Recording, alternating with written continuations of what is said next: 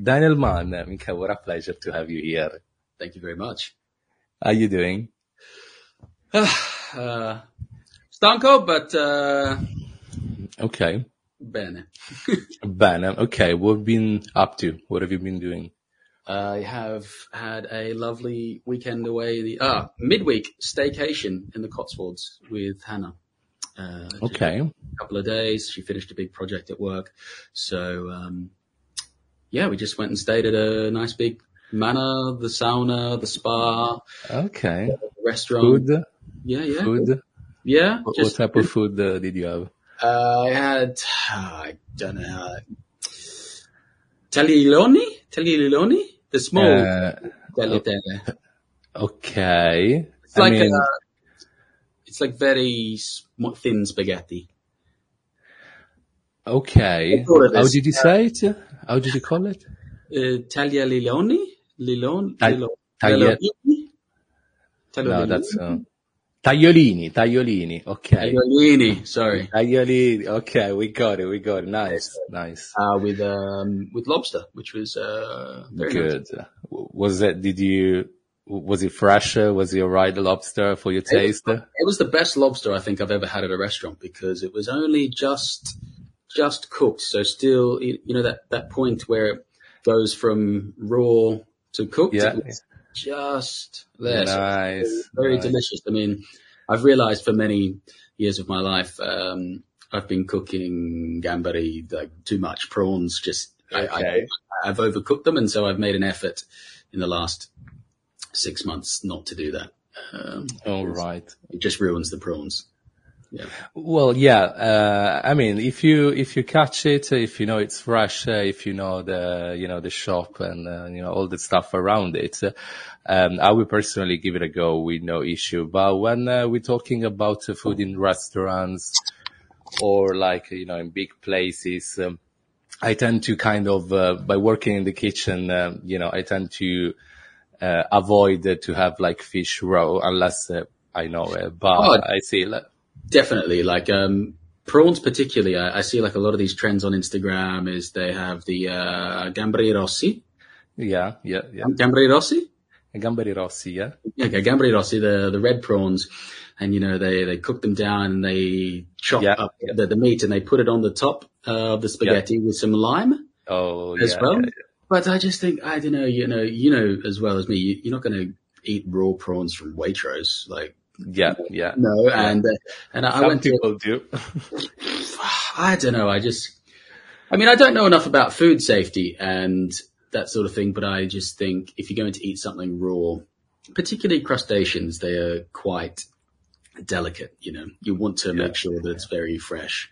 But um, prawns, I don't know. Just raw. Is it better raw? I don't know. I mean, Depending, depending what prawns, like, uh, if you try the rosso di Mazara, people, uh, fucking, uh, nah, like, um, you, you realize that what a prawn tastes like. I had- the color and the size, like, I had a, a small taste of this in um, Salento, not Puglia, as people have told me Okay. many a times. Uh, Salento. okay. uh, Hannah had it uh, on on some spaghetti um, Right, at a restaurant, and they had the little raw bit on the top. Um, it was very nice. I mean, I guess they get the, the prawns there somewhere in the Mediterranean. They come from somewhere, don't they?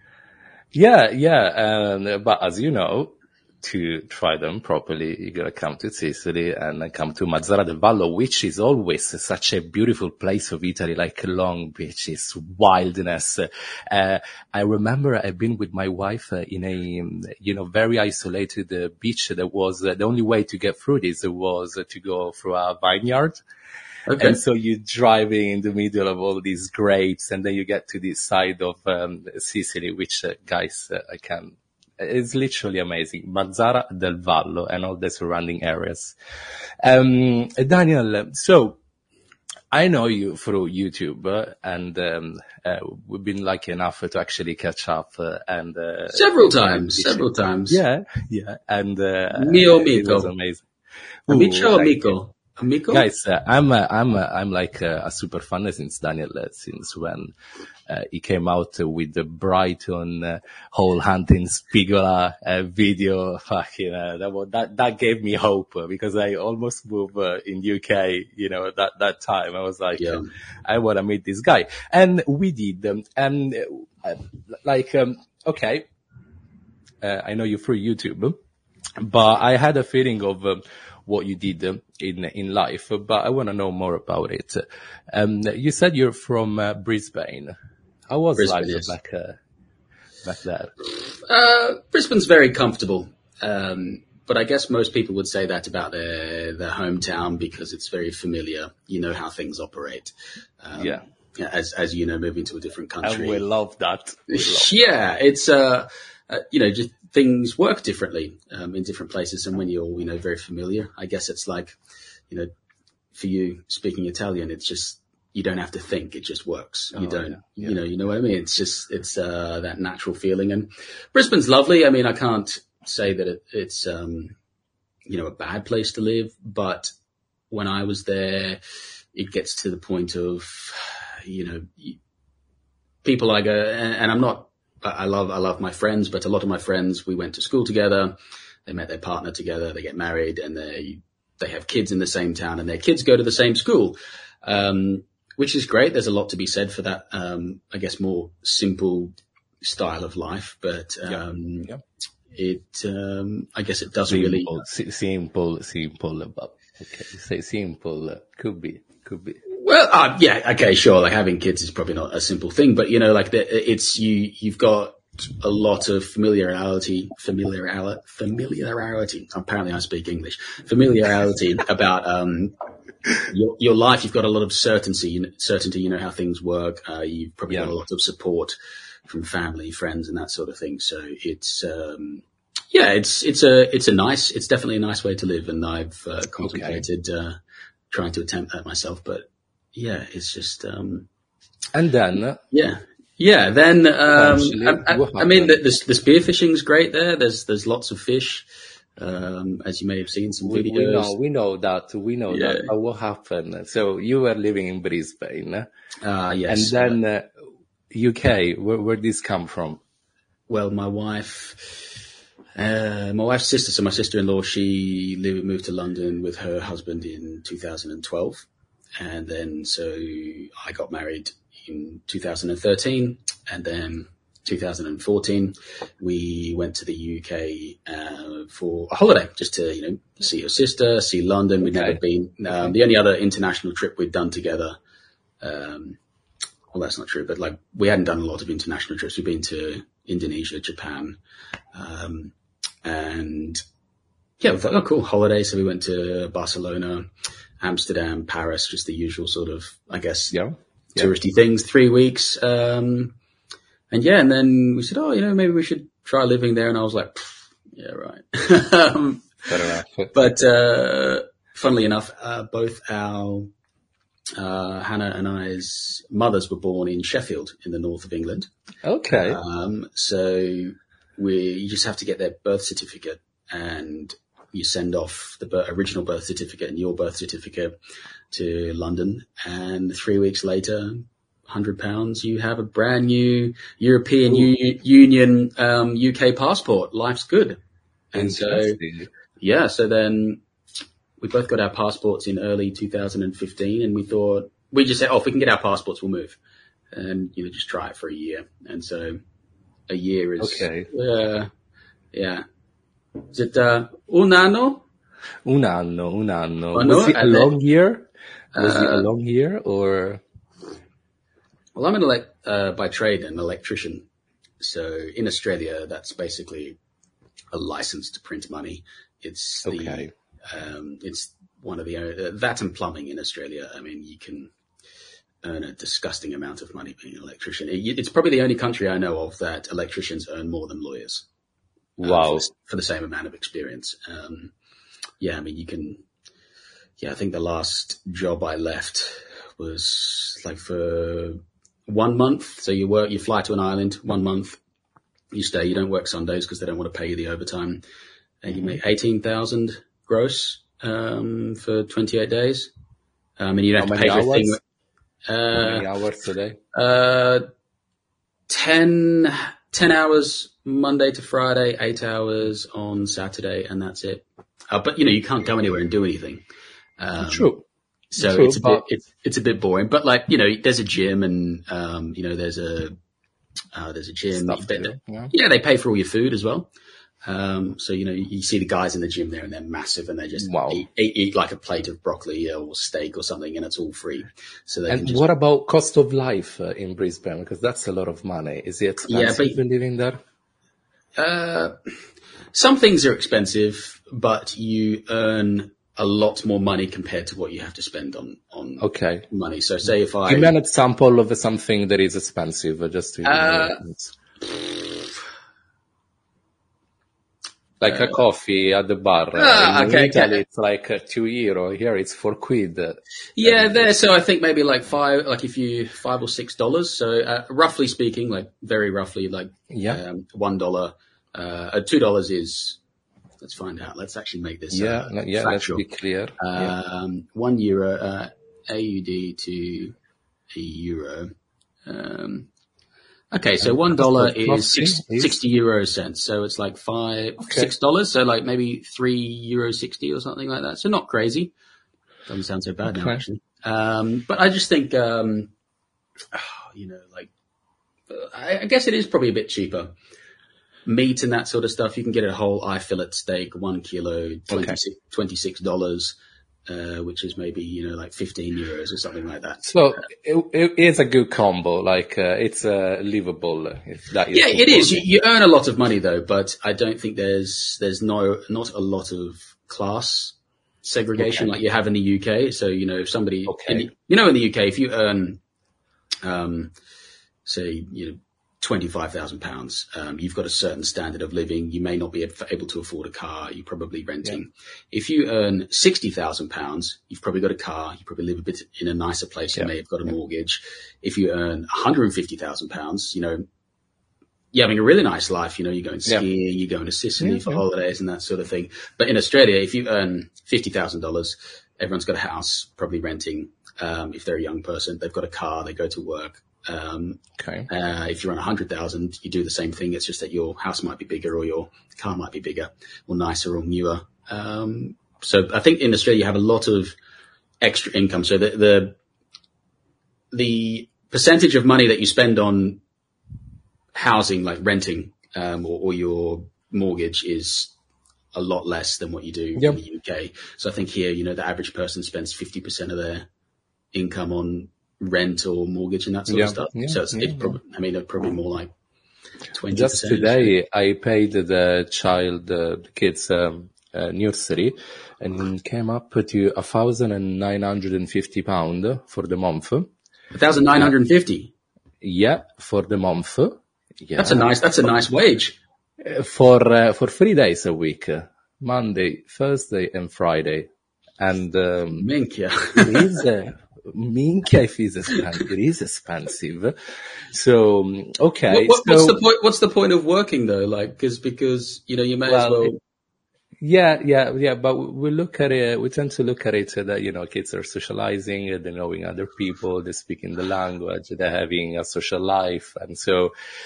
I get it. I get it. Uh, well, um, for us, it was uh, kind of very challenging because coming from a place in Sicily where you grew up with, you know, uh, mom, dad, uh, nonna, nonno, madre.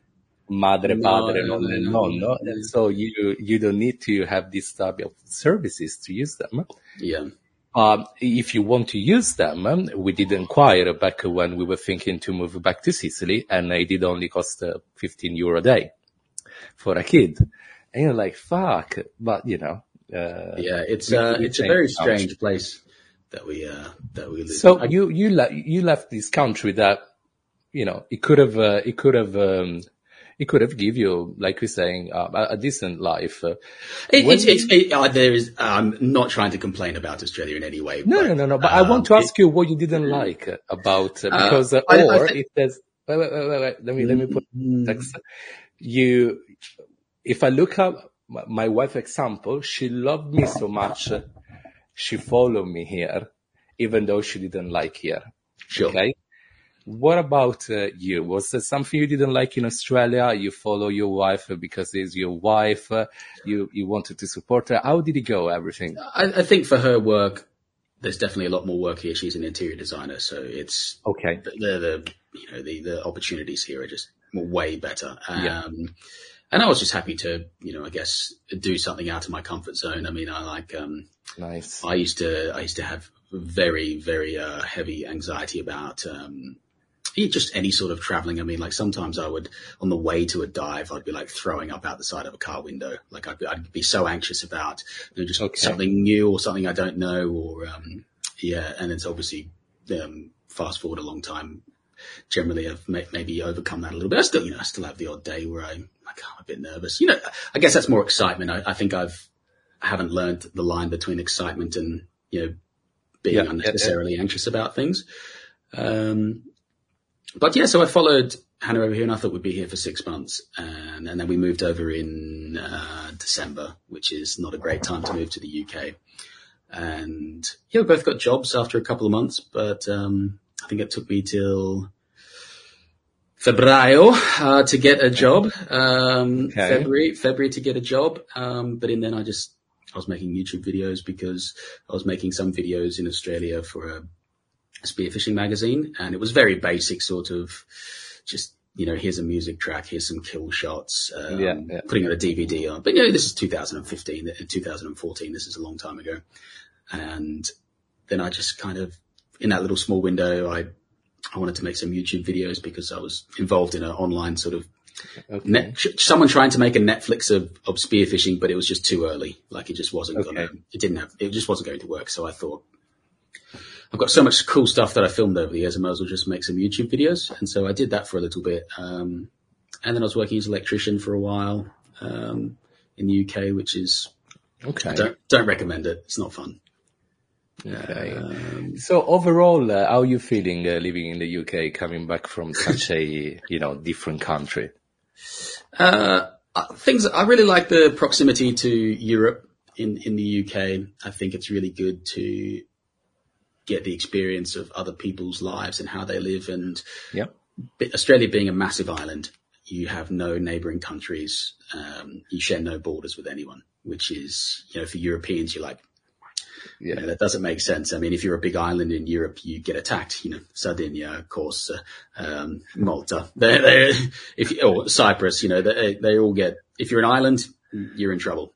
um, so, but Yeah. Australia's so far from everything. So, you know, you do we do have a lot of um, uh, migrants in, in Australia. I mean, particularly in the, the 50s and 60s and 70s, a lot of uh, people came from Italy, Greece, Lebanon, uh, into the southern parts of Australia, particularly around Sydney. So they have a massive um, Mediterranean sort of uh, community there. Um, Okay, that's uh, cool. I actually, I actually know one diver who was on the Australian team for Worlds in 2016, um, uh, Emmanuel Bova.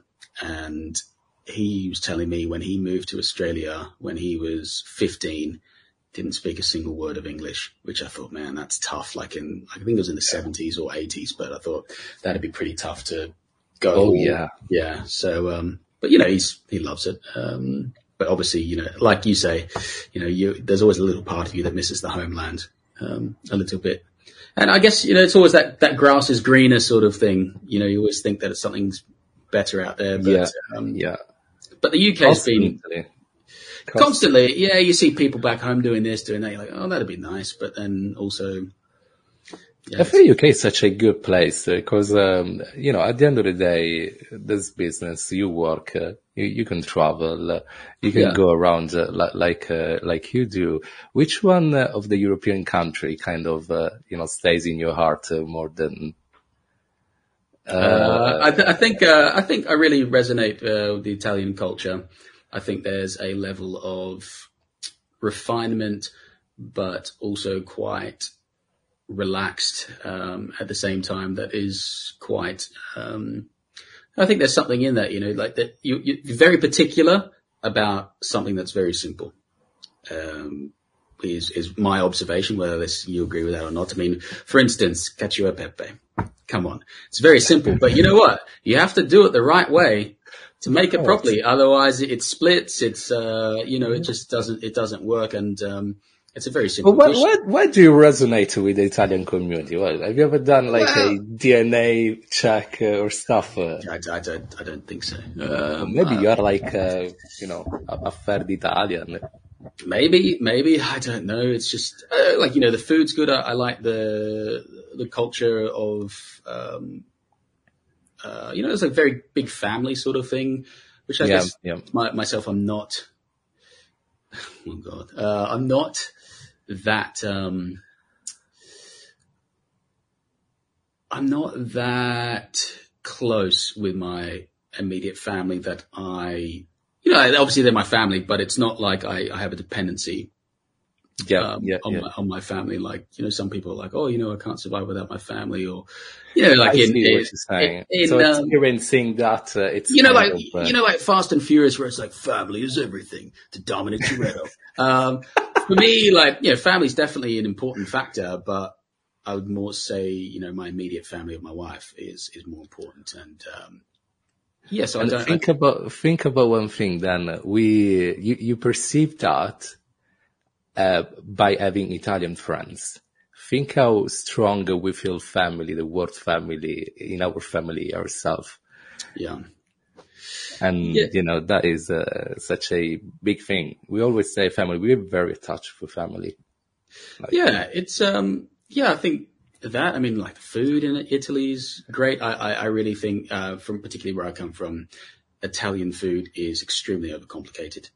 Uh, okay. Yeah, it's just like that, okay. I guess, westernized, um, um, you know, Americanized and Australianized sort of, um, Italian food, etc. Yeah, it's not, yeah, it's not, it's not simple. It's not nice. Well, I mean, it's, it's food at the end of the day, but it's not, yeah, it's not the. Uh, it's it's in a different place, like uh, anywhere else um, in, the world. Like uh, if you, there are just a few places uh, actually abroad that do good Italian food.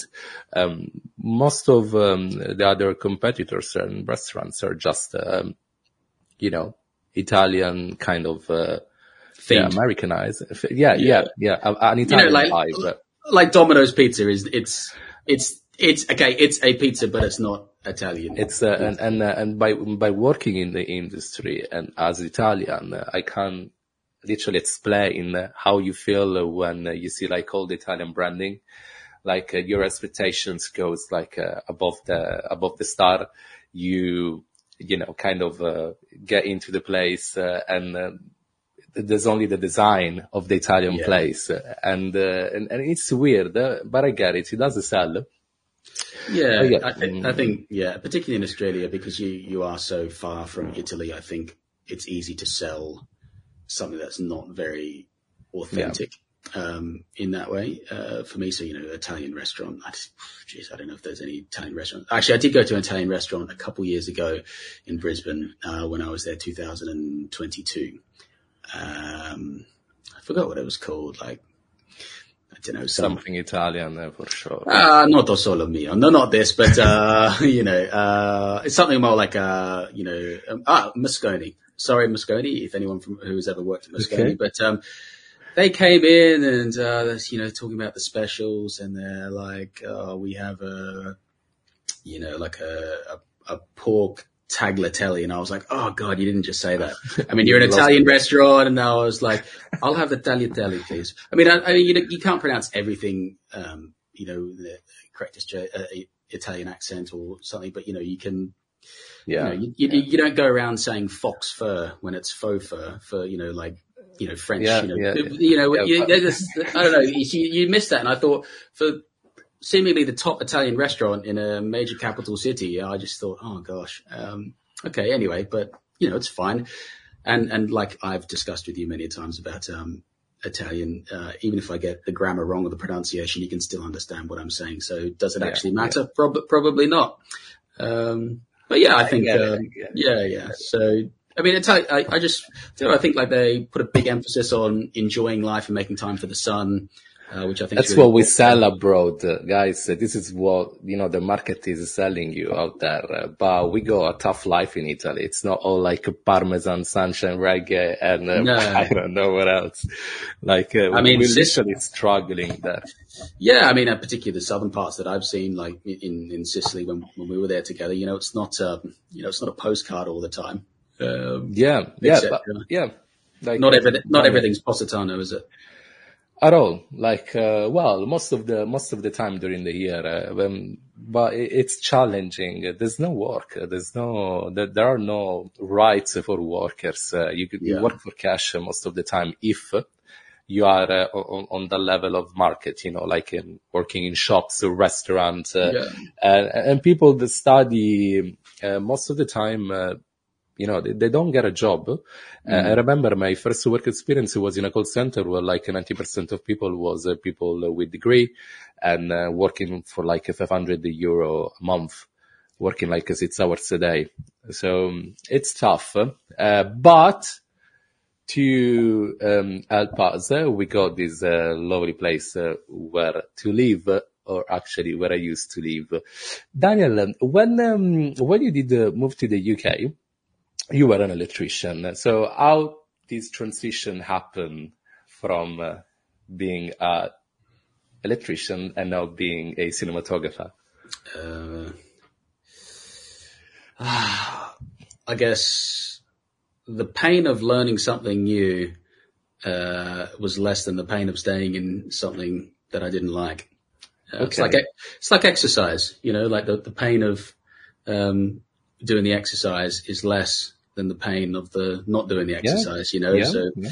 you take the the lesser crap one. But um, I guess I just was a bit, you know, winters being an electrician here with no walls on the buildings and just freezing and health and safety here um, in the UK is terrible compared to Australia. I mean, Australia, I couldn't even drive a car. With, uh, I couldn't even drive my work vehicle without uh, outside of work hours um, without okay uh, filling in paperwork. So if I was on call to fix something, um, it'd be like, oh, I have to do a risk assessment. Am I fit to drive? Have I, you know, am I have had, had enough sleep, etc. Like, you know, it's super safe. I think in the UK in two years, I had more electric shocks um, in two years than I had in 10 years in, in Australia. I mean, I, I, can, wow. I, think I've, I think I've had three electric shocks in, in Australia and in the UK, just once a month someone would turn something on or that you know put God. water everywhere and I'm not you know stereotyping but a lot of the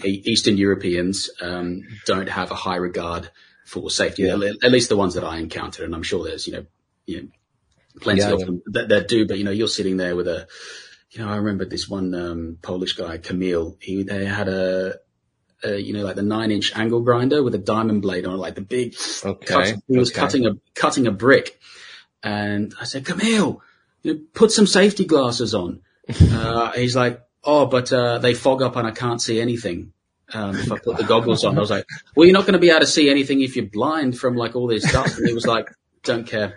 Um, I said, you know, at least put like ear, ear muffs on so you protect your ears. He's like, oh no, I don't want to hear my wife when I get older anyway. I was like, that is verbatim, mate. Like that is that I was just like, what a horrible way to live. But, um, so I just got a bit sick of doing the electrical stuff. And then, um, I was out one night, um, a mutual friend from Australia. I, I loosely knew this um, woman's husband from Australia, and then I saw her at a curry night, and I had a few drinks. I was like, hey, you know, and I saw that she worked at this production company near to where I was in, in London, and I said, oh, you know, if you know, need help carrying bags or something, I, I think I said something misogynistic like, like in, insinuating that a woman can't carry her own bags, but it was more like, hey, if there's anything I can do just to come out and get some experience, you know, not. not uh, uh, it always it always happened to me as well without even realizing it. Like, uh, yeah, like I wasn't wasn't intentionally trying to be misogynistic, Sarah. Um, it was more just like, um, you know, if I can be of assistance and make your day easier with me getting some experience, I'd love to do that. Um,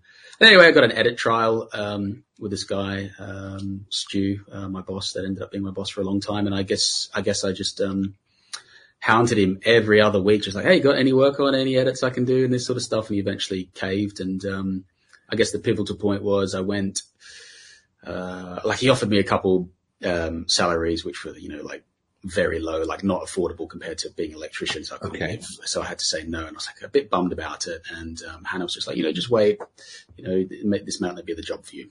And then eventually I negotiated to because because I was um, self-employed with the electrical work. I could I, I sort of negotiated okay. to do two days a week at the studio and then three days a week do a week doing electrical stuff. So Monday, Tuesday in the studio, Wednesday, Thursday, Friday doing electrical work, which was great because I was getting really angry at my boss um, at the electrical okay. stuff at the time. I was just, I didn't want to be there. But in three days, you don't get as angry after three days as you do five days. So it worked really well.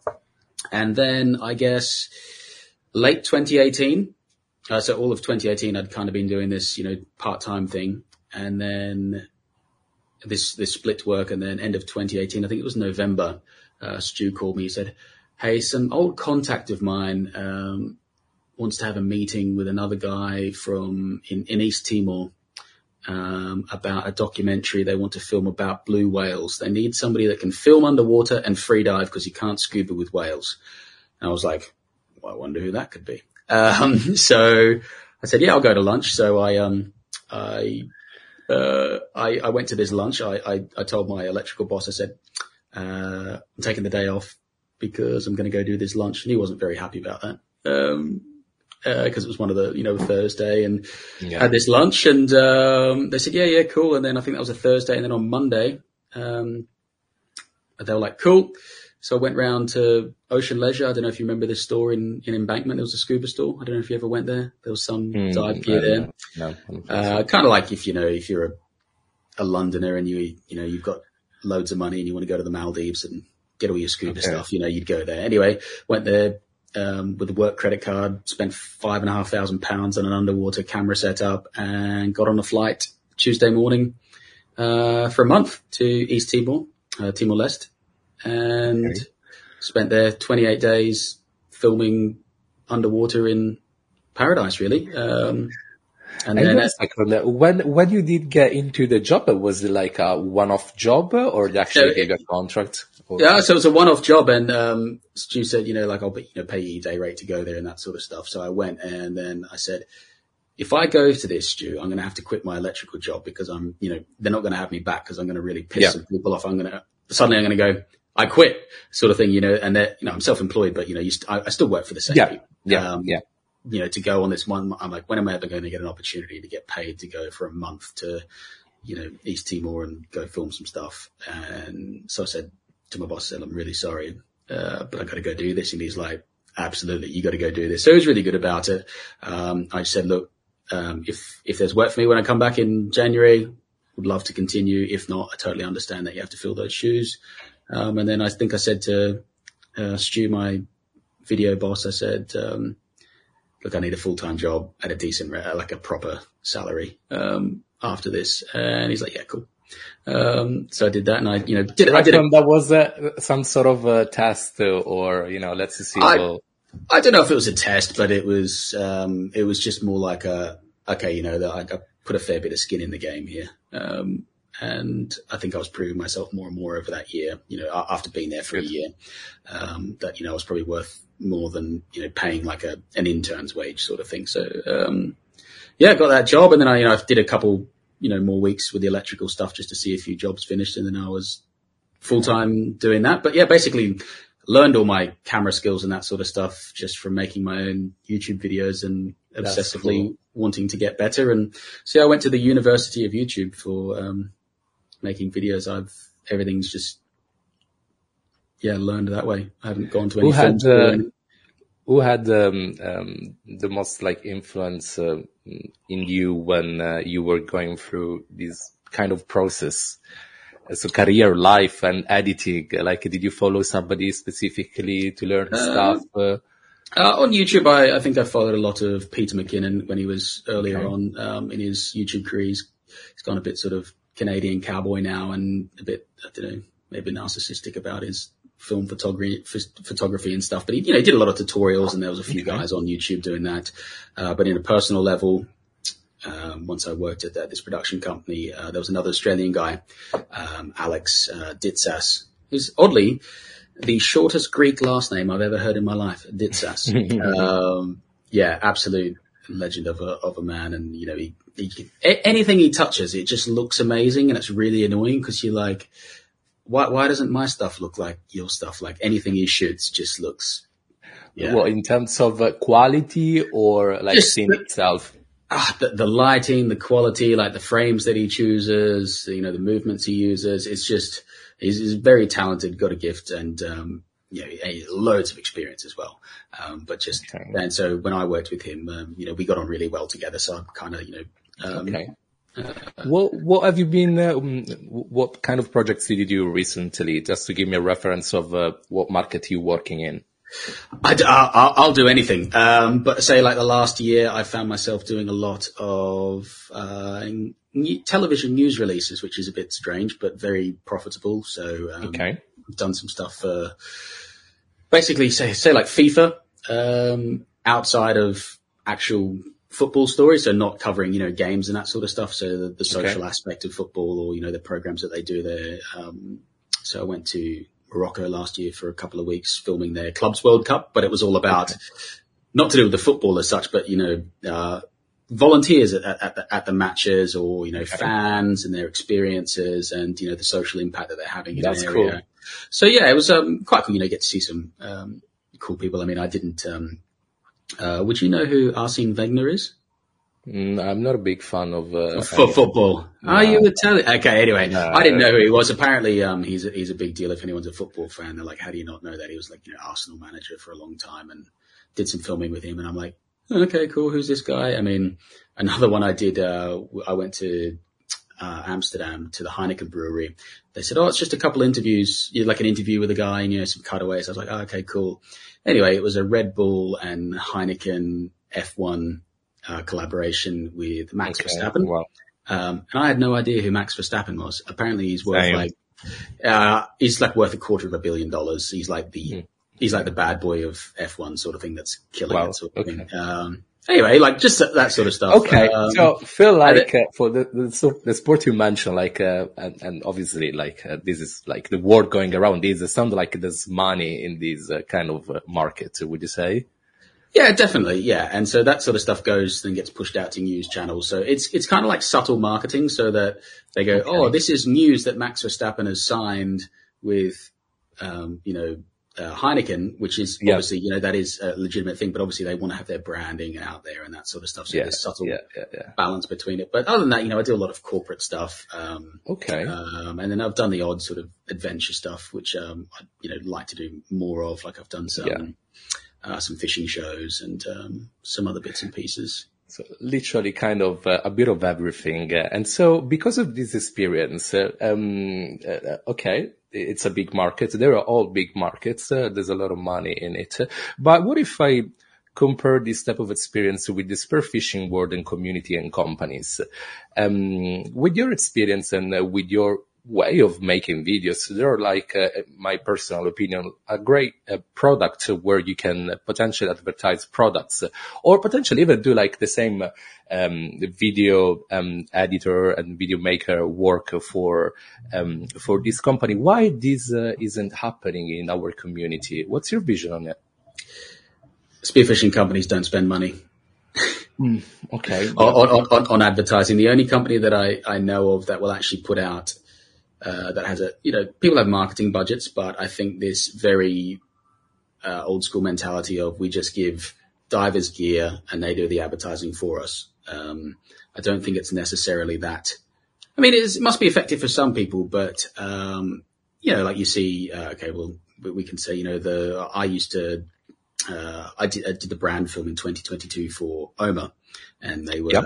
still with Aqualung, and then you know as we know, 2023, yep, yep. Aqualung got into financial trouble. So Omer's kind of not really, they're just selling out stock. They're not creating yep. any more products. You know, uh, the guy that I uh, worked with there, you know, they basically said, well, uh, you don't have a job on Friday. Uh, sorry, uh, which is really crazy because, you know, I, have seen you with a, you know, a few Omer products here and there, you know, like it's, it's an iconic brand. I, am sure yeah. there's, you know, anybody out there that's been spearfishing for any amount of time has used an Omer product and it's kind of yeah. sad to see, but they actually did have marketing budgets for their athletes. You know, they would actually pay cash. Um, and, you know, you'd see, um, you know, uh, Francesco Senna, um, yeah. Oscar Cervantes, um, uh, uh, don't know how to pronounce Dailos' last name. He's from the Canary Islands, but you know, they have these, these athletes and, um, you know, they, you know, they're contracted to make a certain amount of content, but, yeah. um, I think it's very rare. I mean, I've had a lot of offers over, over time and most of the time people just go, Hey, I want to give you some equipment and you use it all the time and make heaps of videos and heaps of content for me. And I'm just like, Hey, hang on a second. Mm. Um, you know, like say one, you know, if, if you give me a spear gun that costs, you know, retails for 200 euros, it might cost you 80 euros. So, you know, you're getting more than double the value for what I perceive as, as value yeah. of a video. Um, so yeah, I mean, it's, it's interesting. And, and you also get people that are very silly that go, I mean, I had this one company. This was hilarious on Instagram. And I'm not trying to say, you know, like I, you know, I deserve to be paid for anything I do. I'm just, you know, I almost well, prefer to, I prefer to remain slightly, um, uh, un, uh, attached to companies financially because I feel it, um, can make me a little bit more authentic. Um, for instance, yeah, with, yeah. um, Polo Sub, everybody knows I've, I've got a relationship with Giuliano and the only relationship I have with Giuliano is a handshake. Yeah. It's just a verbal uh, agreement. No money exchanges hands. But he said, you know, if you need a wetsuit for anything, it's yours, which is great. And he doesn't say, you know, you have to make videos. He's just like, yeah. I'm, I'm, really happy to support you. Um, we're great friends as well, which which I really like because I can honestly, you know, I, I haven't worn a different wetsuit since I got I bought my first one in 2012. They they fit me. They work for me. I know they don't work for everyone. Some people think that other wetsuits are better and, and that's great. If another wetsuit works yeah. better for you that's cheaper, wear it, you know, like brilliant. I mean, but I'm in a fortunate position where why would I use anything else if I can, yeah, if I don't have yeah. to pay for them? So, um, I, I, prefer to have this kind of relationship. Um, but I, I, remember this one company on Instagram. Uh, they said, "Oh, hey, where we make fishing shirts. You know these very popular shirts that people wear fishing, and they got logos on them, and you know yeah, the, the hood and all this." He said, we've got this fishing shirt. It's amazing. We're just starting out. Um, here's a discount code to buy our product. Um, what we would like is, you know, like five Instagram reels and 20 photos. Uh, and I thought, am I reading this right? Um, yeah. yeah. So, so, I wrote back. I said, um, you know, not to be like unappreciative of, you know, you approaching me and I appreciate that, but asking me to buy a product at a discounted rate and then make you content is like I'm paying you to do work. Like I said, so that I will take that feedback into consideration. I was like, what is wrong with you people? Like, will these ever change? Uh, I, th- I think they, I think this may change for, um, uh, it's gonna, I, from my limited understanding of the European market, I think a lot of, um, sponsorship of, of, as such of divers tends to be, um, you know, top athletes um, because they get seen in the competition scene. But I think a lot of attitude is drifting away from um, the competition scene as such. I mean, if you go, uh, who is, um, uh, okay, okay, easy example. If I go, okay, who's, uh, if you ask anyone in Australia who is Oscar Cervantes, they'll be like, I don't know. They're like, okay, who's who's Daniel Mellor? Oh yeah, this guy, you know, great. Like that guy is, you know, like I'm I'm down here and I don't even have long enough arms to show how much of a higher level of a spearfisher and way more talented uh, and accomplished he is than me. But um, the thing is, I I think this shift is, you know, yes, Oscar amazing diver, one of the, you know, probably like the top five divers in the world um, at the moment, just incredible. But does his achievements in competitions, which is his big focus, sell products necessarily? Because, um, you know, he's just gone to C4. Very um, accurate, yeah. Yeah, and I think maybe the shift could be, you know, people with a social media presence that people watch uh, is is more useful. And um, I remember having a conversation with my dad very early on about um, my YouTube videos, maybe like six or seven years ago. And I said, Oh, dad, it's, it's so strange. If I miss a fish or don't get anything, people seem to love that more than when I have success. And he said to me, it's the relatability. Um, he said for him, um, yeah, he can watch, you know, Damola go pull a white grouper out of a hole at 50 meters.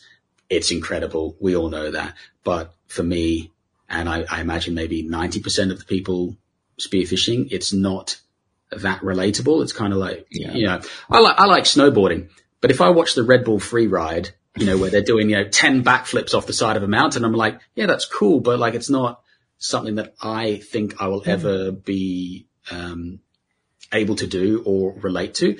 And, um, uh, we were talking about this Brighton video that I did with the, you know, the bass and the mullet and I was, you know, anyone could do it. I think that's why it was popular is because like I took a train. I didn't have a car. I took a train. I got down there. I shot some mullet. Um, you know, I, I, learned a little bit and I, I, shot a nice bass. And I think people maybe relate to that more, uh, because they go, Oh, that's attainable. That's something I can do.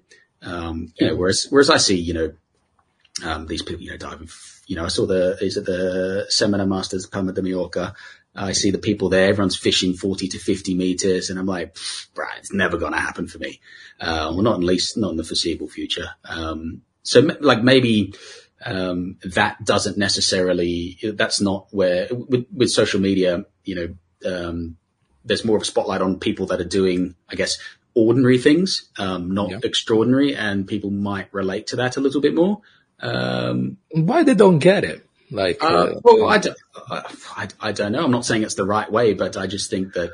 Well, um, it's today's yeah. way, I, I will say. Yeah.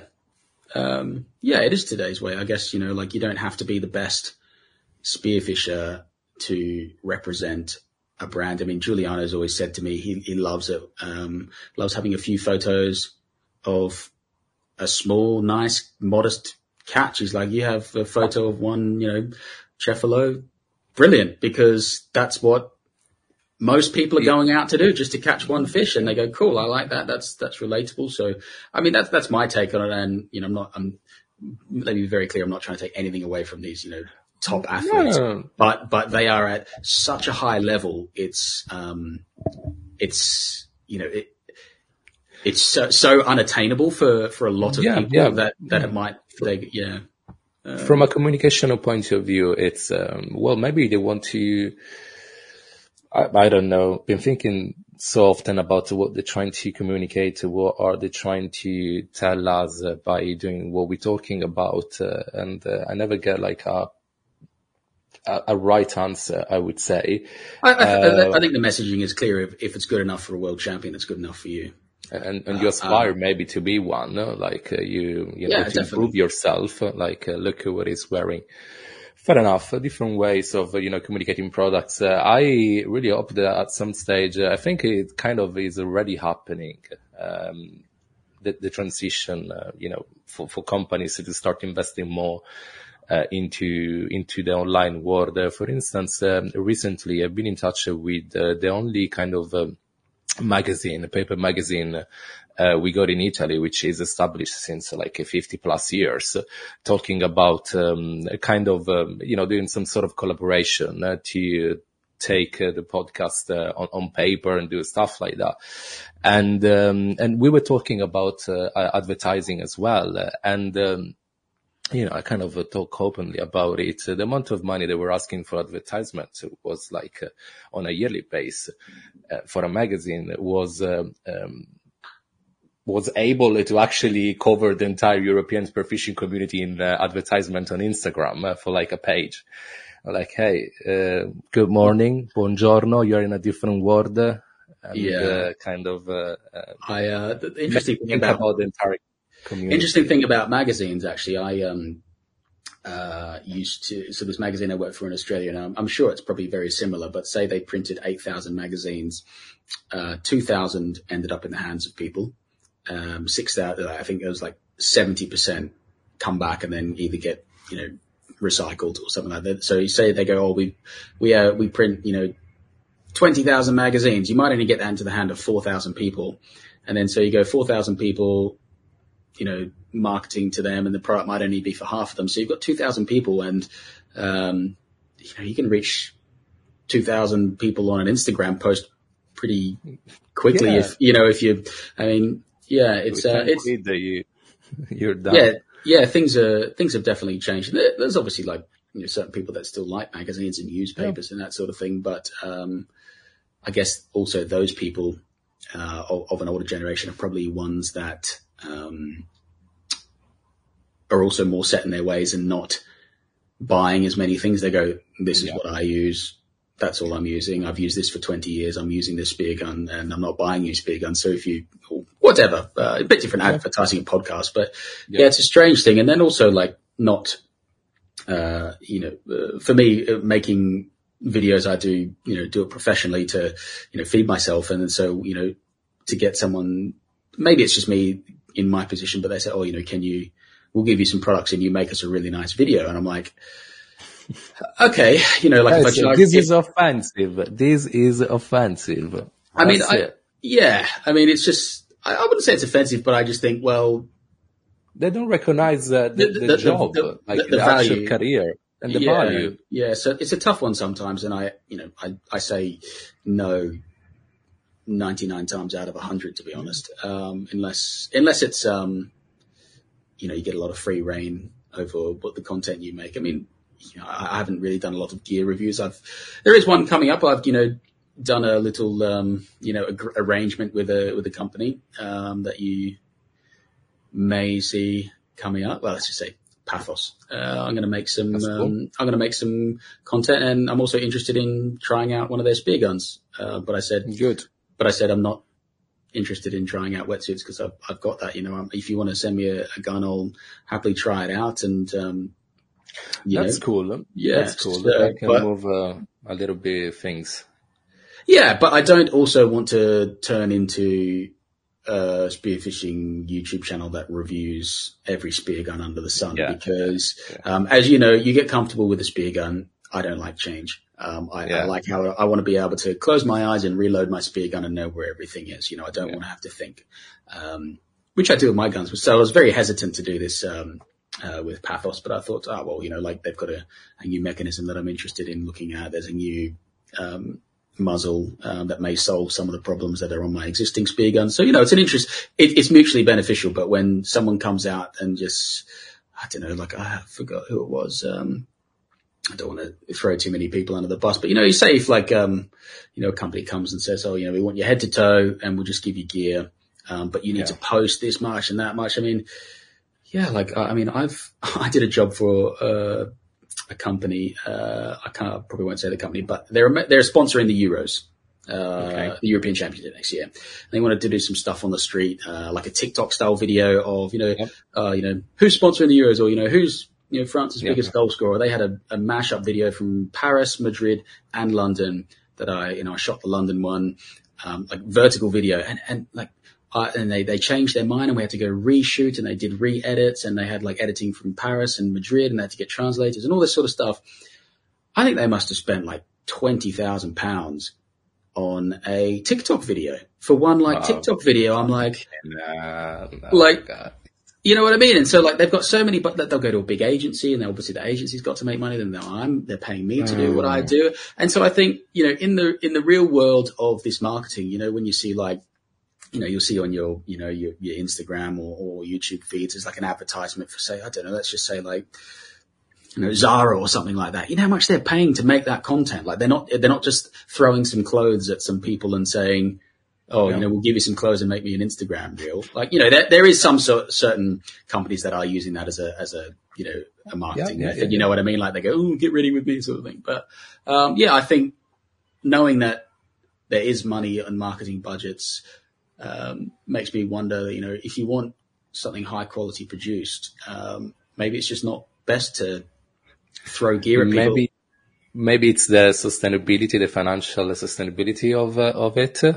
Well, I'm not, I'm not, I'm not saying, you know, like, you know, yeah, well, I, I don't know the financials of the things, but let's just say, uh, you know, I don't think, you know, I don't think Pathos is going to spend 20,000 euros on a TikTok video. You know what I mean? Like, you know, it's horses for courses, etc., like that. Yeah.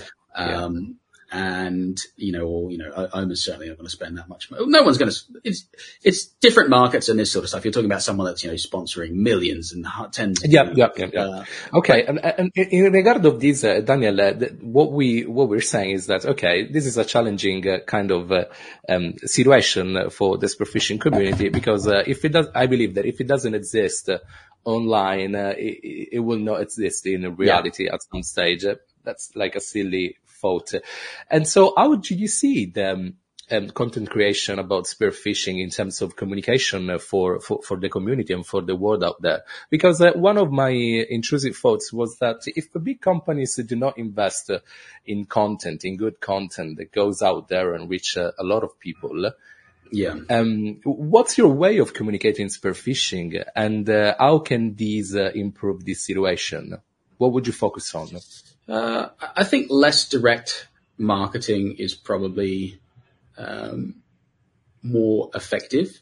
Uh, okay. I mean, I, I, think I've got 170 videos on YouTube, um, all in a polo sub wetsuit. I think I've mentioned it in three videos. One about you know what's in my dive bag, to you know specifically about what I'm using, and then maybe another time when I've been in Norway, like, hey, I've got a like because it's an extreme thing and it's relevant to the video, saying, hey, I've got a nine and a half mil jacket on. Um, you know, it's really bulky. Um, I got this custom made because I wanted it to fit well from quality, obviously. Um, I think that sort of uh, subtle more subtle marketing instead of, you know, when you see some, something that's clearly an advertisement for, yeah. um, something. I, I, um, I, remember an old mentor said, you know, the best advertising, um, the, the best spearfishers in Australia, they never talk about what they wear. They just wear it or they just use it and then people observe it. And I think that has a lot more, um, power. I mean, like my, my dive R fins, um, I use them all the time and they're in every video, but pff, I never mention them. It's just, it just is yeah. what it is. And I, and I, and I think, you know, talk to Ray and, you know, he's like, you know, I, you know, I don't want a big sort of like, um, Hey, buy this product. Why? Yeah, you know, like every video, you know, sometimes is a bit like, um, you know what I mean? Like, uh, you, sometimes you see True. YouTube videos and they're like, oh, and I'm using, you know, this from this and get my discount. I, I don't know. I just don't really like it. And I think people can see through, um, that it's not very authentic. And I think maybe what is more effective is just using the products in a way um, that people can relate to. I mean, I've had a load of messages because uh, some of the videos I've made recently, I've had that little 60 centimeter Omer gun. And I've had so many people say, what's that little gun you're using? That's so cool. You know, where can I get one? And I've, I've just said, okay. I don't, I don't say my fucking orca. yeah. Yeah. I mean, I've, lo- I've lots of people, um, you know, message me about that. And, you know, I do mention my orca gun sometimes because it's an unusual looking spear gun. Um, and I use it for a very specific purpose. It's not for everything. Um, but I also mention that I'm like using my 90 centimeter Meandros. You know, it's just, yeah. it, it's not sort of every fish I'm like, you know, I'm not going, oh, thanks to Orca for allowing me to shoot this this fish with this gun or whatever. Uh, but that would work. That would potentially increase the sales. Yeah, you know? yeah, may, maybe it would. But is it is it authentic and is it um, effective? Can it I, not be? Can it not be? I don't think it can be too much. Um, you see, um, yeah, I'm just trying to think of any specific sort of no, I don't really want to throw. Well, like Peter McKinnon videos, he always mentioned, for instance, something about. Uh, He's know, always got a sponsor on the video, which is kind of different to like a product using. But you know, when okay, um, okay, uh, who would we say? You know, like um, I don't know. Yeah, it's just who would I? I get it. It's like a um, kind of detaching from the audience uh, in a way, like taking distance, pulling you out of the out of the content. You know, if I make a yeah, that's why you want to make the video uh, like a viewer would think uh, like this is the only scope. We're actually in your videos. Um, your only goal. We're actually in your videos. It's more, for instance, about the experience itself. Uh, yeah, I think I think it's a hard. It's a, yeah, it's it's about the spearfishing experience, but it's also hard to um, hard to balance that because if I'm saying you know people need to be paid, then they obviously have to get advertisement returns on that sort of thing. So maybe it's more of like a longer term collaboration. But um, you know, like things like I don't. Um, yeah, when we went spearfishing in uh, in in Sicily, oh, you've got a an Omer wetsuit, or someone's got this wetsuit. Like I'm not gonna you know not film you or get in shot because you've got an Omer wetsuit. You know, like some people were like, oh, you know, like you don't want to. Yeah. Some people go, oh, you know, don't, don't do that, don't do that. Oh, you know, or you know, they hold up a different gun when they shoot something or, or whatever. You know, I just, I, I, I really, um, I really don't like it, and I, I you know, I, I, find it easy to see through, and I think a lot of people as well find it easy to to see through. Yeah. Um, so maybe that's okay. Okay, I love this type of uh, conversation. It's um, well, I think that this is what the kind of uh, industry needs uh, to a little bit wider What's um, view on things. What's what's your plan? Obviously, you've got um, you, you know, your, My your plan, own brand, you're, you're, you're starting up. You know, you Well, Yeah, Daniel, you have to- so you- you have to- you have to get out there somehow, but also, yeah, Well, my my focus it's uh, I would say on entertaining people. Um, and, and B, well, I was talking exactly about this uh, with Dario Deli, which is the latest podcast that came out. I think the 20, 20, number 21, I think, episode. Um, it was like, well, you don't talk much about uh, your brand uh, on your podcast, um, as well as on, on the videos. Uh, and he's right. Uh, and I mentioned exactly what we've been talking about, that I want to, that come up uh, as a second thing rather than me being here to sell you this stuff. I take some time to do my kind of product placement uh, because uh, course, yeah. we we figure out that drives sales. Um, uh, but my goal uh, um, about it, it's uh, you know keeping your attention on. We we are so distracted every time we take the phone. We we kind of uh, I like to think uh, competing with I don't know Mr. Beast, uh, Michelle Obama, everyone on on our phone, for instance, and uh, and so I'll try to keep up the quality uh, as I can in terms of content uh, and for what I'm able to to create. Uh, and and the podcast the, the podcast is such a cool thing. I really love it. The goal is so be here, and I will be here. Uh, I've been uh, I've been there. uh, You know, just uh, keep up uh, with what we're doing. And, Yeah. and, and, and hoping and working to increase the sales.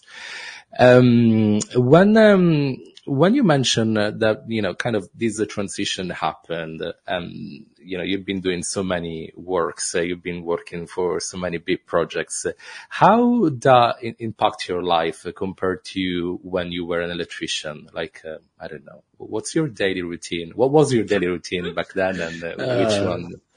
Da- daily routine as, a, as an electrician is get to site at eight o'clock and just wait for four o'clock to come around and go home. Um, and when I was doing that, I would generally come home, get home at five o'clock. Um, I would go by the supermarket on the way home, get the stuff for dinner, and then I would furiously edit while trying to cook uh, for when Hannah got home.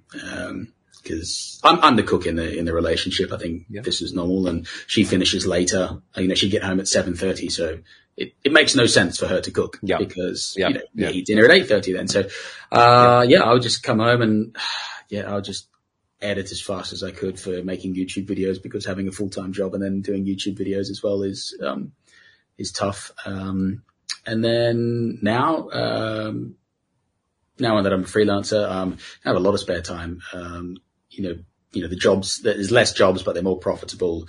Um, you know, it's feast or famine, as, as they say. So, um, but you know, I'm, I'm traveling. So a lot of my work tends to be abroad. So like 50% of it, I would say I'm, I'm traveling. I mean, last year, uh, I think I was in 20 different countries, um, which, which is, it's, it's a lot. Um, you know, and that takes a toll on the, you know, personal relationship as well. Cause, you know, I'm away for three, three days at a time. Yeah. Yeah. But um, it also allows me to be flexible with, uh, you know, if I'm doing, because I also edit as well, uh, as well as, as shoot, but, you know, allows me to do a lot of diving. So last summer in the UK, I dived quite a bit, uh, which was really nice, uh, during the week as well. So I don't have to go out on the weekends.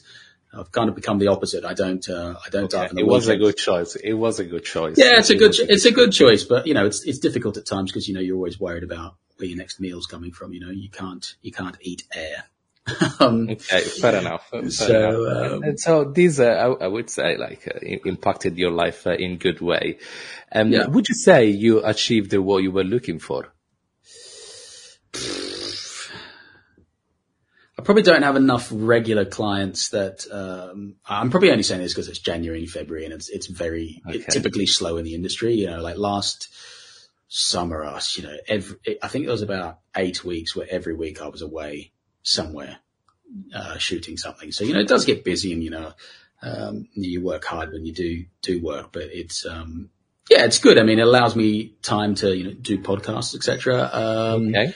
And then also you know dive dive when I um when the weather's good I can structure things around. It doesn't always work, um, but that's always always nice. Um, Okay. And uh, that and and where would you position it what you did on uh, YouTube uh, in your uh, career path?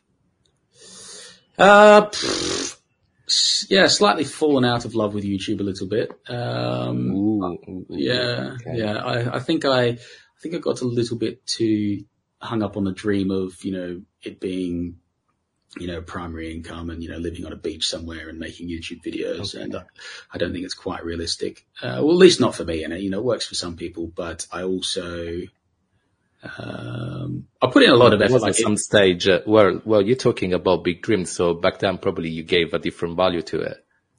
Yeah. Uh, oh no. I mean, I, I, last, last two years, I've been very consistent and I think the videos are probably better than I've ever made as far as value and, you know, broad locations and that sort of stuff. And, you know, um, maybe spearfishing isn't as popular or, um, you know, just, you know, things go in and out of fashion. So maybe, maybe it's that. Okay. Uh, and, okay. you know, short form content's really taken a lot of people's attention. I don't particularly enjoy short form content making it. And I, um, yeah, I think I've had to have a, a few honest conversations uh, with myself about YouTube, and then you know, I really end of last year, I think I was like, I just got to throw more videos at it, and I um, did this big trip last year where I drove from London to Turkey and di- dived along the way, and I also did a lot of diving elsewhere last year as well. So I had all this content I thought was, you know, really cool diving new locations. Uh, you know, I, I, did a video every week for like six weeks before Christmas and uh, every video got less and less views. And then, you know, I was like, no, stuff this, I'm, I'm done. But, um, I've kind of just realized that for me, oversaturating it doesn't work. Um, and I know that in my own viewing habits, when I watch a YouTube video, uh, there's this one channel uh, I watch that does cinematography breakdowns, and uh, he would post a video maybe every two months, and you'd be like, "Yes, he's posted a video," and you'd watch it, and I'd watch the whole thing. It'd be great, but he's started posting like every three days, and I'm like, too much content. I, I, don't watch any of it now. Um, so I kind of figured, uh, one, it wasn't effective for my particular audience. I mean, you know, for other people it might be. Uh, but also I was getting very resentful about making YouTube videos. I was probably rushing them to try and, you know, work, okay.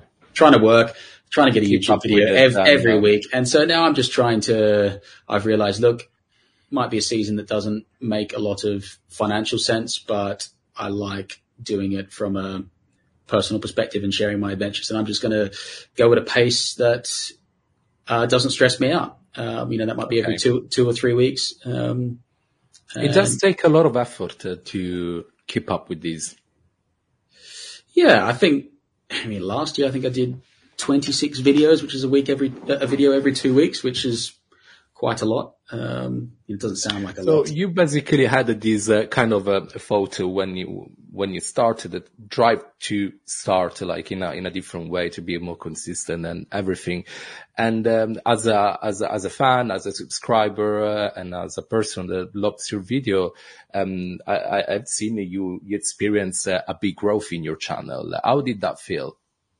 Uh, I think there was a big growth during COVID. Uh, because I think I was making videos. Um, you know, a lot of people stuck indoors as well, but also got me to think outside of the box because if I couldn't go spearfishing, I had to still make videos because one, I also had a lot of time because I was on furlough as well. So I'm, like, I'm going to go crazy if I don't do something. And, um, so that was, um, you know, good creatively. And I think maybe off the back of that, um, yeah, maybe people are just not watching as much. Um, I don't know. I mean, yeah, I think I think I've just sort of really changed the way that I think about it as you know a, a money making tool. Um, I mean, it's never been um, a, a full time wage for me. Like anyone out there thinking okay. that I you know make you know tens of thousands, I mean, there's nothing like that uh, for me. Um, well, you know, it's important it's, to talk, uh, uh, work on about these things because they're such a big uh, part of uh, our culture, I'd say. Yeah, I mean, like some people like, oh, you know, you, you make, you know, you know, 10 grand a month. I was like, if bloody only, if I make 10 grand a year, I'd be, you know, I'm like, great, lovely. Um, but I mean, the amount of effort I put, say if I make 26 videos, if I made 26 client videos, um, during the year, and maybe I've also had this internal battle as like, do I just stop putting energy into YouTube and put it into, you know, more clients, more corporate work and that sort yeah, of stuff. Yeah. And, you know, at the end of the day, you have to make money um, to live. True, but Daniel, let me stop you. Don't do that. Uh, uh, mainly because uh, I, I, always uh, think about you in a specific, uh, um, in a specific way. We were um, boating back to Castellammare, and uh, I think Anna was on on. You, was it you? Maybe Anna was, uh, I don't know the proper name, like on the tip of the boat at the, the front. Bow. The bow. The bow. Okay. And uh, you were slightly on the left, on the left with your camera in your hands. Uh, you were saying, uh, you were telling me that basically you were going kind of, uh, you were trying to go full time on, on, on YouTube. That was a plan. And, uh, and that, and that scene, blue water, sun, you guys there. I was like, uh, wow, this is very, very inspiring. So don't stop doing these. Uh, don't think about these things. I told you what I think about it. Yeah. User views, okay, they're important. They play a big role, but it's not the metric uh, to define um, in, in many different ways success. And yeah, I, I, definitely think um, stay positive. Yeah, I think I got a little bit too focused on trying to, you know, you know, like the money really. And then I kind of, I think turning it into that, I got a bit, I was just like, oh, it's just it, too much like a job, not, not enjoying it as much anymore. And I yeah. definitely think I've, I did that. And also trying to, you know, make out, make more videos and that it was, um, it was, uh, you know, you get a bit burnt out. Um, yeah, so I think, I think this year I'm just, uh, you know, I've had massive discussions, uh, you know, obviously with you off this, off this chat and I've had discussions with Hannah about that I'm just going to, uh, try and go a little bit back back to back to basics and just you know enjoy the process, make the videos I want to make, and just make them because I want to make them, not because um, I think it's what people are going to like. Um, yeah. which is probably what attracted to people to my channel in the first place. So I feel like the uh, the prodigal son returning returning home maybe to uh, to Padre, but um, Ooh. I don't know, I don't know yeah. Prodigo. Where did you learn about that? Uh, figlio prodigo. Il figlio prodigo, yeah. Where did you learn it? It's just my Italian's so good. Uh, are you are you studying Italian, Daniel? Uh, a loose studying is a loose term, but I'm doing some coffee break Italian because I would like to be um, a little better. As we had the situation the other night at the club meeting, uh, I'm in a corner for people that uh, can't visualize this, I come to a corner with four Italians speaking. I'm like, oh, hello. Uh, and so suddenly four Italians have to stop speaking Italian for the one person that speaks English. So I was like, oh, this is just, it feels very rude, uh, for me to, to do this. No, no, no. Look, we have a different, as you know, you probably experienced it more than me, but we define rudeness in uh, different ways. Uh, sure. yeah. Yeah. What I was mean, your most shocking experience in terms of rudeness uh, or perceived rudeness uh, in, with the Italian community? In the Italian community. Oh, don't want to talk about that. No, no that's all right. Don't do names. So just tell me about uh, the context. Uh, I had one person that um, uh, basically messaged me and um, said, "Oh, you're terrible. You know, you're fishing in the Mediterranean with that spear you're never going to shoot a dentex, you're crap, you know, oh, like you, you, you're kidding and all this. And I was like, all right, mate, whatever. Uh, and then I shot a dentex in Spain and then commented on my thing, oh, you know, it's in Spain, it doesn't count, you're still shit. Um, and I was just like, wow, what a knobhead. Um, so I think that was probably it. But you know, most people, most Italians I've, um, yeah, well, but this is a, an online kind of a story. That was an hater. In, in, terms of rudeness, like, I don't know, like going to the bread shop, to the bakery and be like, sorry, can I have a... The, uh, the Bamaria. Um, I don't, I don't think I've really experienced a lot of, uh, rudeness. Like used to say please or thank you at all, uh, in Italy. Like they all sound most of the time it's like, uh, you know, stricted orders. Yeah, I mean, where have I experienced anything like that? Oh, well, I was in the, I was in the, the Dolomiti and, uh, which I thought, you know, Italy, great. And I, I got to the front counter and, uh, I was like, you know, oh, buongiorno, come stai? Um, and, and the guy just turned straight back in English. He was like, yes, I know we are in Italy, but we speak German. I was like, fantastic. I was like, okay, no worries. Um, fine. fantastic, fantastic, But I think I think I think this guy was probably more German than um, Austria. Austria was more Austrian than than, than Italian. But I just thought, okay, fine, no worries. I'm I'm, I'm, I'm trying here. I'm tr- I'm really trying, and um, yeah, I love it. I love it. I love it. Um, but, uh, so plans for the 2024, uh, Daniel. Ah, okay. Um, better Italian, uh, 2024. Okay. So, uh, New Year's resolution. Mm, yeah. So what's that? Uh, 20, 24. Uh, is that how you'd say it or no? You would say, uh, 24, 2000. 2024. Okay, so you, you wouldn't, you, you don't say 2024. No, no, no. We find that so stupid. Like when, when, when 2024. Okay, right. 2024. Bravo. Okay, right. Okay, anyway. Uh, get a little bit better Italian. I have the Euro African Spearfishing Championships coming up in uh, Turkey in the end of May, which is not great for timing wise because it's the start of the, the season. So not as fit as I'd like to be. So I'm doing, um, some bits underwater, you know, in the pool locally and yeah. trying to do other exercises, which I have to do after this, um, which is annoying. But I, uh, as I said earlier, the pain of exercise is less than the pain of failing, uh, or being unfit. So work wise, uh, work, uh, yeah, I don't really have massive. Oh yeah, I'd like to.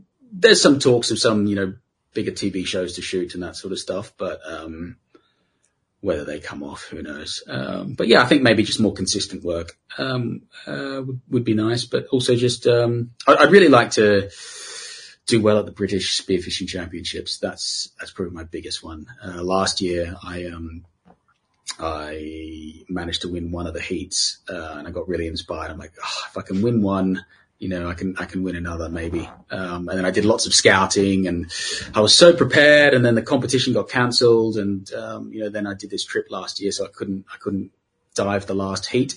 So, um, that was a bit disappointing, but, um, yeah, I think there's, there's three good competitions. One's at a very, at a spot that I, I know quite well, um, at Bognor, um, which we're going to dive at some stage together. Um, yeah, yeah. Potentially the... before the competition. Uh, I can take you anywhere after the competition. Yeah, potentially before the competition, um, which I'm looking forward to. Uh, maybe just taking things a little bit more seriously because I've never ever scouted a competition in the UK uh, before and, until okay. last year. Um, so I'm hoping to, you know, utilize my freelance time a little bit to just put more effort in and um, see yeah. if I can uh, get better results.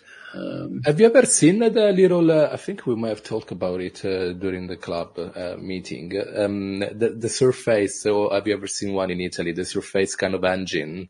If you put fuel in, you pull the cord, and uh, you never seen that. Well, like a, a, scooter, a sea scooter. A sea scooter, yeah. But the the fueled one, uh, not the electric no. one. Ah, no, no, not with the fuel, no. Daniel, I'm thinking to, I used to have it um, in, in Sicily and basically you put some, um, you know, engine oil and fuel, you keep it clean and you make sure no water get into the exhaust and they have, um, a fair like uh, autonomy. We're talking about uh, four hours, uh, five hours, and you go basically an engine behind your legs. So people tend to uh, stay on it like that. But mm. it's like it does vibrate too much, uh, and uh, you don't see much because of all the bubbles. Uh, instead, um, what a very good guy um, told me was to put it behind your legs and having it pushing you.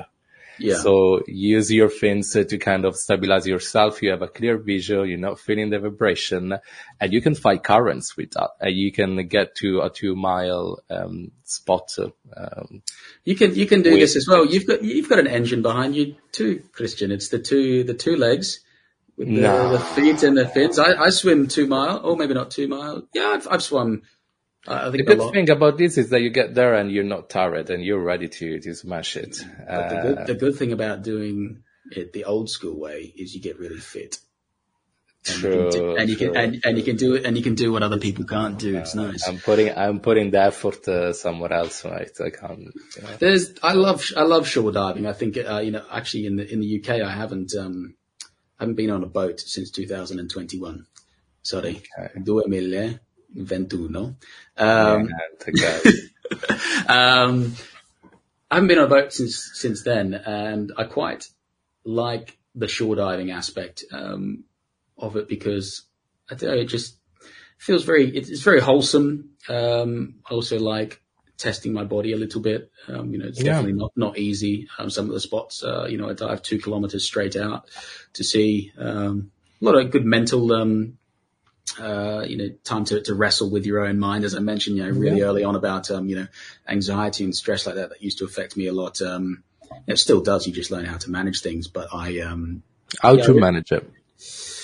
Uh, I think preparation is a big thing for me. If I, I get nervous if I don't, if I haven't ticked all the boxes. So before I go diving, everything's either packed in the car or laid out or I write a list of things I have to do in the morning before I walk out the door. Um, I just, otherwise I can't really relax. I don't sleep well.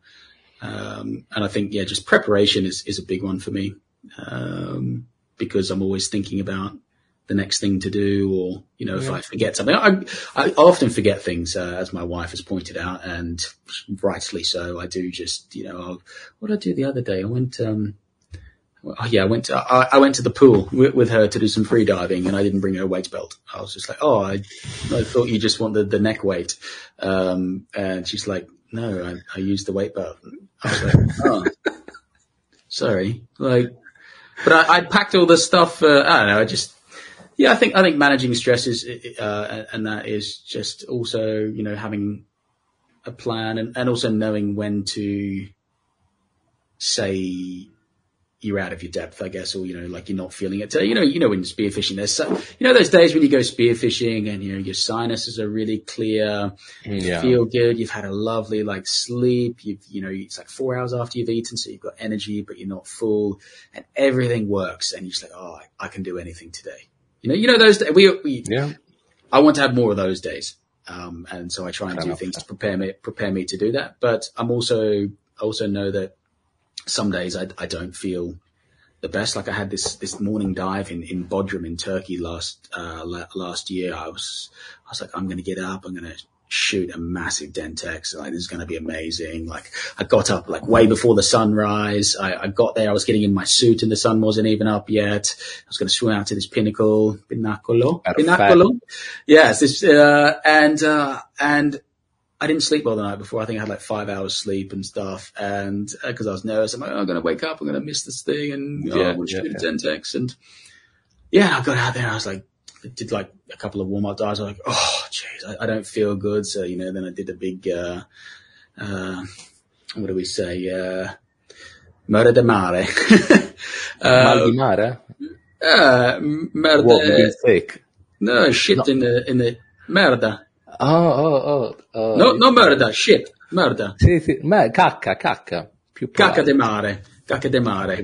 uh, a, a, turn in the sea, and I'm like, I feel a bit better, but I just wasn't feeling good. And I did like a couple dives. I did one dive to like 25 meters, and I was just like, you know what, today's just not my day. Um, went a bit shallower, and then I went, I went back home and, um, you know, had a, a little sleep on the beach and that sort of stuff. But, um, yeah, I think, I think not being, I, I, think I'm a little, a little less proud, uh, these days about, you know, going, I'm not having, you know, I don't feel great, so I'm not going to push myself. I mean, when I say yeah, I was throwing yeah. up out the window, I was going to a, um, a place called Fraser Island, which is the world's largest sand island. It's off the east coast of Australia, so it's a couple hours north of Brisbane. And so we would do stupid things like would leave at 10 p.m., drive four hours, and then get there at two o'clock in the morning, and then try and sleep in a tent at the boat at the boat ramp for three hours and then get in the boat and then drive hundred kilometers in the boat and like no sleep, just just just terrible. So you know, I went out this day and I was just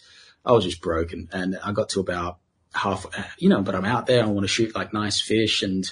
I got out there and, you know, I, I, just, I just pushed through, but then eventually I got to the point where I'm like, I can't do this anymore. I'm going to die. So then I just like passed out in the boat for a couple hours and I was like, you know, I just need to know that, you know, you know, I had a lot more pride than I probably shouldn't have been. I should have slept beforehand or whatever, yeah, you know, yeah, but, yeah, but I think now that I'm a bit older, I'm like, oh, you know, if, you know, if, if I can't hit 30 meters today or I'm not feeling great straight away, that's okay. Um, you know, I don't, I don't, I don't need to push myself and try and prove myself to anyone. Um, That's the right spirit. Uh, so talking Yeah. uh, about Kaka, I I thought about uh, a story that I never mentioned to you, and that actually happened to to you, uh, with, with you actually. Um, I remember when we went uh, spearfishing in Sicily. Again, talking about Kaka. Uh, I was extremely excited because, guys, uh, you see for the first time your YouTube star. Uh, for fuck's sake, I was uh, over the moon, right? And so of course, of course, uh, when uh, something is gonna happen like this to you, you, you think about so many things. And, and most of the time uh, you have like an idea about, um, in this case, like a hero, uh, some people you're aspiring to and stuff like that. I don't know, wait, wait, wait, because this is gonna get funny. And so you got this idea, right? And we start swimming along the coast of uh, Scopello. Fantastico. Cala Azzurra, guys. Amazing place. Uh, Not fishy, but amazing place. Ah, uh, And- secondi. Uh, Yeah. diet. Okay. Right. Exactly. And, um, well, uh, we're swimming, we're swimming by the coast. So, um one by one, uh, we go ahead of each other to actually try to catch some fish. Uh, To the point, Daniel uh, disappeared behind the, behind the tip of a rock. Uh, and obviously, like, uh, I, I start, you know, kind of going the same direction, uh, to eventually then, uh, listen, uh, to Danny saying, Hey, don't dive in my shit. I'm like, I'm like, uh, wait a second. Did actually tell me that? Like, because the first thing I thought uh, was, Was like, oh, My, look at my it. spot. Exactly. I was like, oh, look at Danny. How, you know, angry is about me getting there. but then No, I wasn't. And so, it's Wait, your wait, island. wait. Yeah, I'm like, yeah, don't come to my spot. well, yeah, exactly. No, no, not that. Uh, it, it was a, the fall of a hero for myself. Being attacked from my ear. I was dying inside. I was like, oh, it's not my intention to then realize, to then realize I was literally diving into Daniel's man sheet uh, because uh, he had a sheet on the surface uh, and, uh, and then I realized what was happening. Uh, yes. So yeah, that, that was very funny. Like, was no, no, uh, no rudeness uh, intended there. Um, yeah, don't dive in my shit. Uh, that's funny. Yeah, I wouldn't. Uh, I would. I would never. I mean, uh, I've I've had it in British nationals uh, before because you know the British are very polite. Oh, I had one in that competition last year that I dived, and so like I was resting on my float because I was. I just absolutely hammered this spot. Um, you know, like, you know, one minute, uh, one minute on the surface, one minute down, one minute on the surface for like an hour. I was, you know, pretty tired. I'm like, okay, I can feel a cramp. I'm just going to have a rest on my float and have a drink. And then this guy came up to me. Um, he was like, Oh, how's it going? I was like, yeah, yeah, good. And he, he could see my string of fish. Like, Oh, you're having a good time here? I was like, yeah, a couple fish. Um, he's like, all right, cool. I might have a look here too. And I was just like, oh yeah, cool. No worries. Yeah, yeah, yeah. Uh, but in my head, I'm just like, why am I saying, I should be telling him to go away. Like, this is my spot. Find your own spot. Um, but yeah, I don't think I could, yeah. It'd That's it'd be hard- weird. yeah, it'd be hard for me to say piss off, you know, like, um, I'm cool, you know, like this. I'm cool. Oh, yeah, in another area. Yeah, uh, I, I, w- I would never say that uh, to you, especially if I was um, if I No, was but- diving on someone's island. I can't believe you never told me that that you were uh, you were de- No, deeply, no, deeply distressed that I uh, told you to piss off. this is No, this it is was my a- area. Uh, Daniel, it was uh, deeper than that. It was uh, the fall of a hero uh, itself. I experienced that. And then, like a anyway. like a phoenix, I rose from your ashes Yeah, and, yeah, came yeah, back out again. And um, You were came out the water.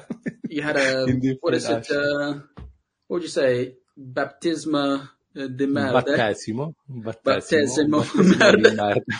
a bit, uh, a bit forward for the Italian community, but uh, still, so- uh, still, it still works. Some, something like this, yeah. Um, but you know, when you got to go, you got to go, right? True, true. That uh, luckily, um, no, I did experience that. Yeah, I did, I did, I did. It's such a good thing when it happens. Um, anyway, Daniel, uh, And, and thank enough you talk about poo. Enough talk about food. Thank you for uh, thank you for uh, staying here uh, with me today. Uh, thank you so much for joining uh, the Wolf of Spearfishing, uh, the, the Italian podcast um, about spearfishing, uh, but mainly about uh, spearos uh, and uh, what's behind the scenes. So thank you for for being here. Thank you very much for having me. Ciao. Ciao.